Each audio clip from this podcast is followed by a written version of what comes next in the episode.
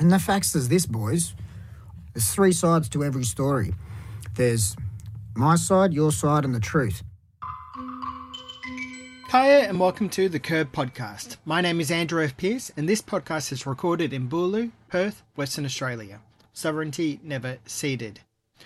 With her delicate and gentle drama, Damage, director Madeleine Blackwell has crafted a parable that layers grief, trauma, a sense of location at what it means to live away from home, and more into an emotionally enriching experience.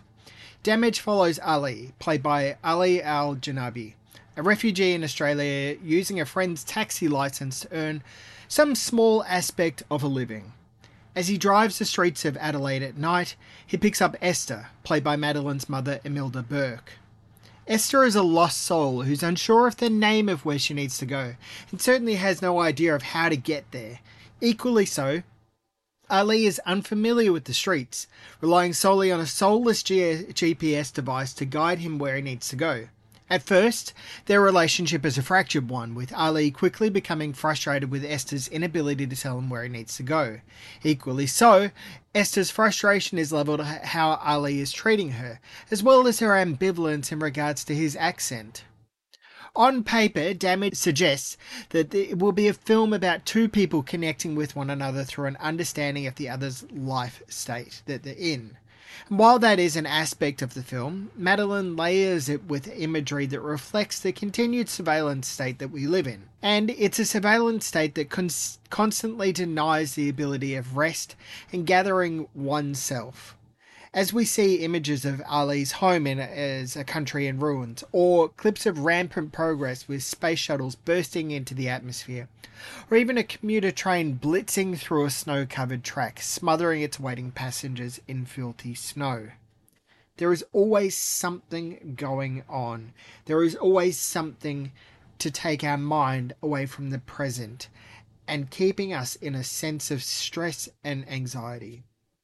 It's these motifs that informs Ali's life, and in doing so they try and answer the pointed question, why did Australia go to his homeland and destroy it, forcing Ali to seek refuge here? In this sense, Damage takes an inspiration from Ali's own life, which was documented by Robin de Crespigny in her award winning 2012 book, The People Smuggler. There are shots of waiting taxis also filtered amongst the piece leading to the question of how many people, just like Ali, are experiencing the same life journey in Australia. He can't be alone. That question is also applied to how Australia treats its elderly, as seen with Drifting Esther's story. It's not long before we see the path that she is following, which presents her with as a cognizant individual on the cusp of losing her grounded sense of being. Damage is a powerful and impressive drama film, the kind that we deserve to see more of on Australian screens. In the following interview, Madeleine talks about the five year journey to bring Damage to life, what it was like to work alongside her mother, and the way that music flows into the film in a reflective and enriching manner. Damage is in Australian cinemas from November 9 and deserves your full attention. Here is the trailer for the film, followed by the interview with Madeleine.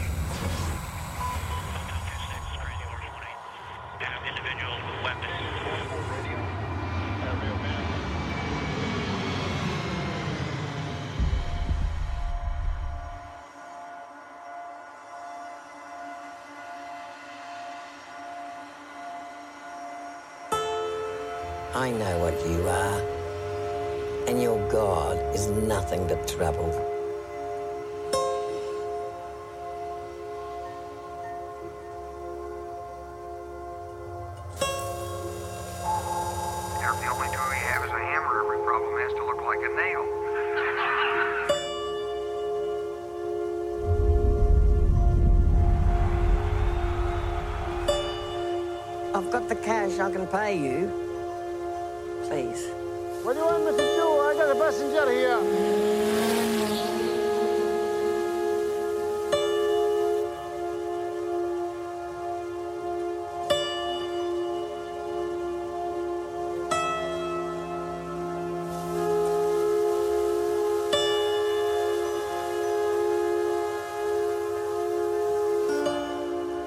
Are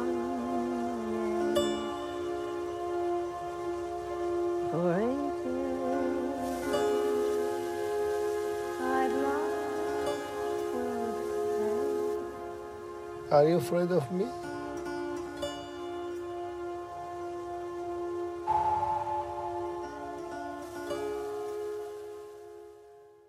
First of all, congratulations on your film. I was so moved by it and found it such a, a really very powerful experience. So Thanks, thanks. It was very much a team effort. let's go back to when it first began, because I understand that it's been a few years that it's been percolating. And how did this story, uh, the translation of the story to taking it onto screen, how did that kick off? I was working with some uh, fabulous women who were refugee advocates every Tuesday, particularly one called Narita Rossell. And I was uh, gathering the stories of their work over the years. I guess it was, you know, during this really long period where refugees have, have suffered torture and abuse at the hands of the, legitimized by the Australian government. And I was really upset about that. I, I see that as if our institutions cannot protect us from bending human rights and from mistreating people, I, I, I think we're lost, you know. So I, I was really interested to write something with these advocates about what they were doing. And it was so intense and so vast. There were so many stories that I was overwhelmed. And one night I went to bed and slept and I dreamed this film. So it was like a funnel. A thousand stories just became one. And there was a moment where the dialogue was even dreamed. So I woke up at about one o'clock in the morning and I wrote it down really fast. And I, I reckon I wrote 20 pages in the night. So when I went woke up the next day, I knew that I had something something was was born. You know, you have that feeling. Something's um, very I was very committed to it and I was compelled to, to follow through. So that then became the full script. I was writing it. I abandoned uh, the idea of doing anything else. So this was just a two-hander, but I wanted to be able to talk about the vastness, the complexity of the world that we're living in and juxtapose it with the, the, the humanity that we all share, that we all have the potential to be innately human and connect with each other. So that's where the film ended up going. And uh, because I, I engaged with non-actors, the script actually really wavered and changed. And when I saw Ali Al-Jenabi on stage at the Sydney Theatre launching a, a book, a, a, biography about him that was written by Robin de Crespigny, I, I knew that that's the guy. That's the guy. He's an actor. I just sensed that about him. And it took me a year to convince Ali to come on board and make that film. I, I had, he kept saying no. So at one point I had to accept that. And I, I asked a few other people and, you know, I, I looked around, but I had to come back to Ali and he finally said yes. The old woman is my mother. I worked with her. I never, ever wanted to work with anyone else because I know her expressive face. I knew this was going to be a lot of close-ups, portraits, and I wanted to see the way time works on a face and, and what's inside that person is so revealed in a face. I'm absolutely fascinated with portraiture. And the, the film, I've said in the director's notes, the film is a portrait of these two people, but it's also a portrait of us and where we're at in this point of time as a nation. That's what I found so brilliantly presented is it that that collation of the the themes and the ideas. It's not just two people in a car trying to find a location that they're going to. You layer things so neatly and, and delicately that it just it's this this cascade of ideas that are going through my mind at once. It's it's not only what Ali's experience, it's not only you know, the character your mum plays experience, but it's also the surveillance state that we live in. It's also our race for the expansion of, of into our universe and all this kind of stuff. It's so powerfully layered. Can you talk about creating those layers and, and how that appears in, I guess, a script form, uh, talking about, you know, presenting those surveillance things, presenting a space shuttle shooting off into space, that kind of stuff? Well, it was pretty much a script on a whiteboard in our office, like for a lot of the time. I did have a script. I came with a blueprint, you know, wrangling with that script writing uh, software. Um, and I did have a script. But in the end, you know, when we were collecting images, it really came back to a list. We had the inside world and the outside world. And so that diagram had that narrative in it, what goes on between those two people and the story. But there are all these other associated images that we live with at the same time as we live with our own lives. And how they impact on our lives is very real. So the sense of danger, the sense of fear, the sense of constant militarization, anonymous events that we're not aware of that are going on in the world while we're living our births, deaths and marriages. Uh, the film is about stuff that goes on in that atmosphere as well, hemisphere, I suppose. So yeah, there was always the outside world and the inside world as these two hemispheres that needed to to make sense in, in the filmmaking process. It didn't really happen until we were in the in the edit room. And Rafael Rivera was the editor who had extraordinary patience, insight, and incredibly good taste you know, we worked together for the first time. Rafael was just out, out of film school when he came onto this project. He really uh, did an incredible job. He really did, because uh, so saying like the layered approach to it, it just it hits in a really an emotional way at the end, which obviously we won't go into how it ends, but it just I found that all of these kinds of ideas as they lead up and they, they build up I found myself just so moved by these two characters and the world that they're living in, which is, of course, it's our world. And it made me think, and, and as you're talking about waking up in the middle of the night and writing a script and, and things like that, it's I've always been fascinated by how in Australia, our night is the rest of the world's day. And there's this sense of that as well in Damage, where they're driving through the night and all of these, uh, the wars that Australia is involved in. We hear glimpses of them on the radio.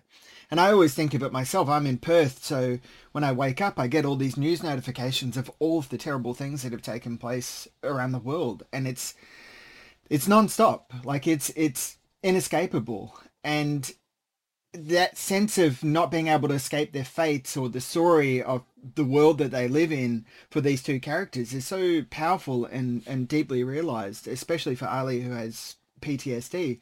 I'm curious if you can talk about that that sense of always being around this kind of trauma, always being uh, circled by this trauma that he's living with. Well, the film's called Damage, and it's about damage, and it's about the damage that we are perpetuating in the world. That it doesn't go away. It stays with us psychologically, politically. In this film, uh, she discovers, without without speaking, she discovers and has to confront or is confronted by Ali's damage.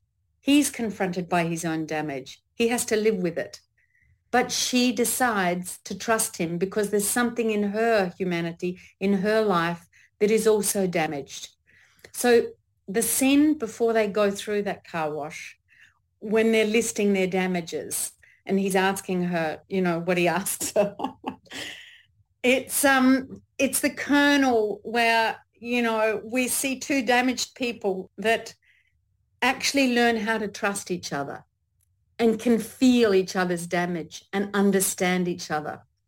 So that's what the film is begging, that there is an understanding and that we must stick together and we must trust each other. We must understand each other even if it's dangerous. That old woman was very vulnerable in that car. Yeah, so the film is about damage. What what kind of research and, and support did you have for the actors and in being able to provide them with a, a, glimpse into what it's like to live with that kind of mindset. I understand that Ali's probably fairly intimate with that kind of understanding. We never spoke about it. We never spoke about it. It was just a chore that we had to do. Today we're shooting this scene. There was no um, method acting in this film. it's just something that I felt the actors could do it. And uh, so we didn't have to do any special rehearsals. Um, by that stage, we got to that scene. Ali knew what it was about. He knew what was required. Same with Imelda. I really, really didn't have to direct them very much. By that stage, it took quite a, you know, over a longer period of time, they got to understand each other. Ali and Imelda first met when I, it was an experiment. I brought him down from Sydney to Adelaide where Imelda lived and we spent the day or the weekend together. We, we sat in Imelda's car in the garage. We improvised. We worked with a little bit of text. And then that night, we actually had a concert we had to go to. And I was wondering how we're going to do this with Ali. I hope he doesn't mind. So we brought him along to the concert. And that and my sister was singing at this concert and we all had a bit too much to drink. And all my girlfriends were there and everyone. So in the end, Ali ended up having to drive us all home. And it was kind of pretty, was his first experience of us. But he had a ball, you know. So we all went back to mum's and ordered pizzas and like I think he actually understood who we were, and so he didn't feel he felt he could handle us, and and uh, yeah, so you know there was a good feeling, and he always stayed with me or with Imelda when he came down. We were like a little family, and he's the first to say that. It sounds like your family growing up, you had a very supportive family in the sense that everybody was able to be creative and explore a creative vibe. What was that like for you? Uh, obviously, it's been you know quite a, a fruitful uh, creative career for you, but I'm curious what that's like to be supported and know that creativity is wanted and supported. Well, I I wouldn't put it like that, but um, my mum, my parents were musicians. My dad was a businessman actually, but you know he was a great musician, a piano player, boogie woogie during you know after the war, and my mum was a jazz singer. So yeah, we did have a lot of people around the house that you probably it was it was you know only in looking back. But my darling brother Paul, to whom the film is dedicated, he passed away um, during the time I was making this film of cancer. He was a great actor, a very respected actor. You know, the arts has been a very sort of natural place for us to, to be, all of, for all the family. But it's it's a very hard thing to make a film it's very very difficult. You don't feel like you know there's any preparation for it. It's it's a really tough call. I mean as you say like it's five years you know it's a long it's a long time and it's hard in australia to to get films off the ground.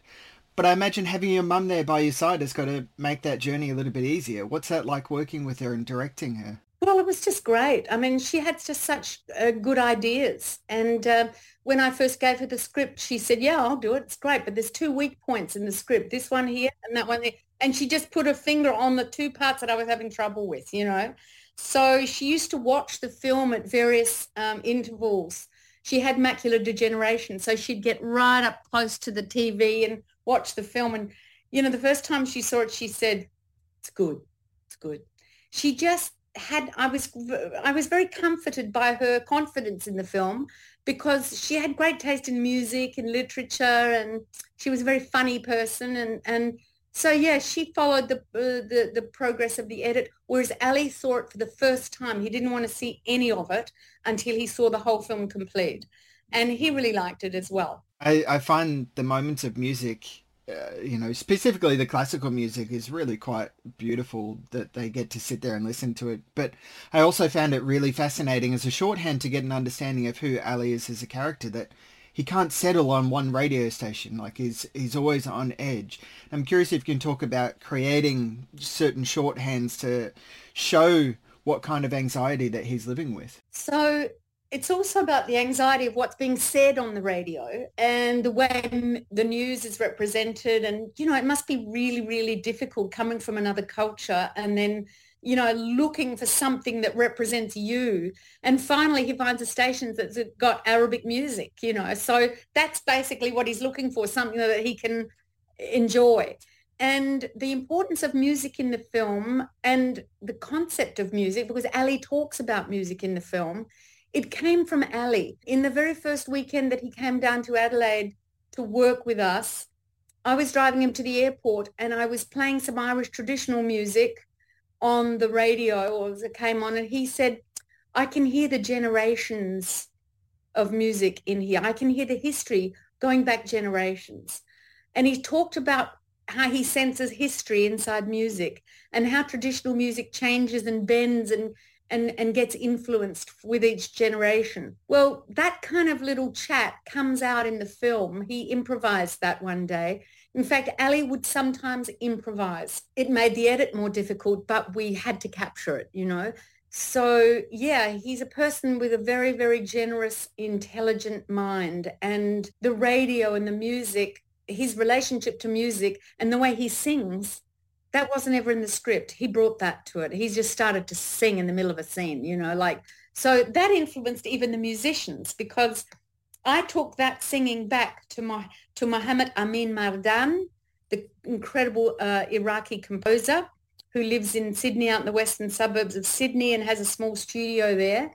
He uh, improvised around that lullaby. Um, even though he didn't know it that well, he improvised around it. He's a musicologist as well.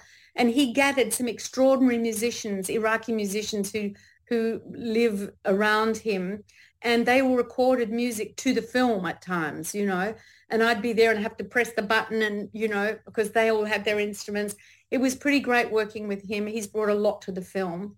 And also the music by Peter Knight and Way Out West. Peter Knight is from Melbourne. He was the director of the, uh, the art um, orchestra, the Australian Art Orchestra. I was writing the script when I heard the piece nine years later. And I knew that that was the piece of music for the film because it contained elements that belonged to each strand of the narratives, the multi-narratives and the associated narratives. It had, I, I didn't know where that music came from. And eventually I tracked way out west and there it was in Melbourne.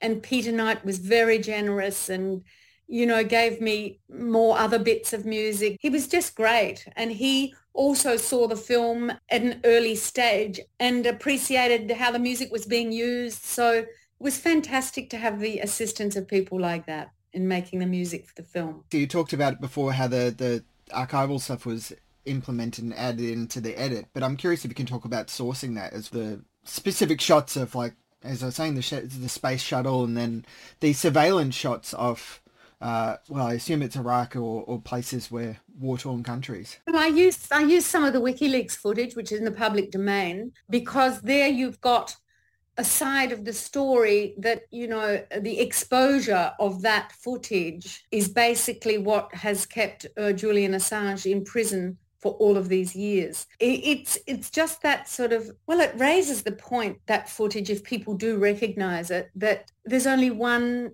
uh, narrative that's allowed to come out of the Iraq War. We don't talk about Iraq anymore. It was a destruction perpetuated on a on a on a civilization that with impunity.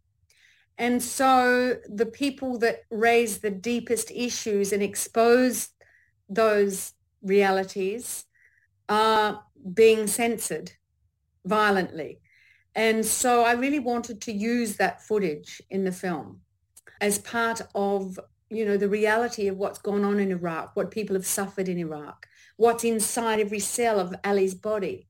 You know, this beautiful culture that he's so proud of that he talks about in Babylon, uh, this the, the country between two rivers, his intimacy with talking about his own country, and the fact that that can be wiped out at a whim. That's why all of that extra meta-narrative imagery is really important, and it's all available. I mean, we had to buy some of it on um, Getty Images. Yeah, well, that's what that's where we found most of it as I was saying, like it, it adds to layers of it all. I'm curious, as you mentioned before, like this idea it's come to you in your mind, and I'm curious as you're starting to enter the journey of it entering into the world and, and being received into audiences. What's on your mind now when you sleep? What you know? Are you are you still thinking about this film? Are you still carrying this into your dreams? Look, I'm really, really excited about it going to the public, of going to the Australian public. I'm so excited about it. I want people to see the film. It's not a given. You put so much of your life into something, you know, it's so I'm so relieved that it's going to go out there and very, very excited about it. And, you know, that's, I really look forward to, to following its progress around the country. This is certainly, it's a film that's going to create discussion. It's going to create a little bit of introspection, which I think is is what you want from a film. It's what you want from something that has a narrative that's so rich like this. With that in mind as well, one of the questions which I often ask Australian filmmakers is what it means to be an Australian filmmaker. Is that you know what is the the purpose or the value or the drive for you to tell australian stories uh, whether it's in theater whether it's on screen what does that mean to you as a storyteller Well, it's where all my stories belong, you know. Yeah, I feel very much that I need to be here and, and work here, but it's really, really hard. I've spent a, quite a lot of time overseas working.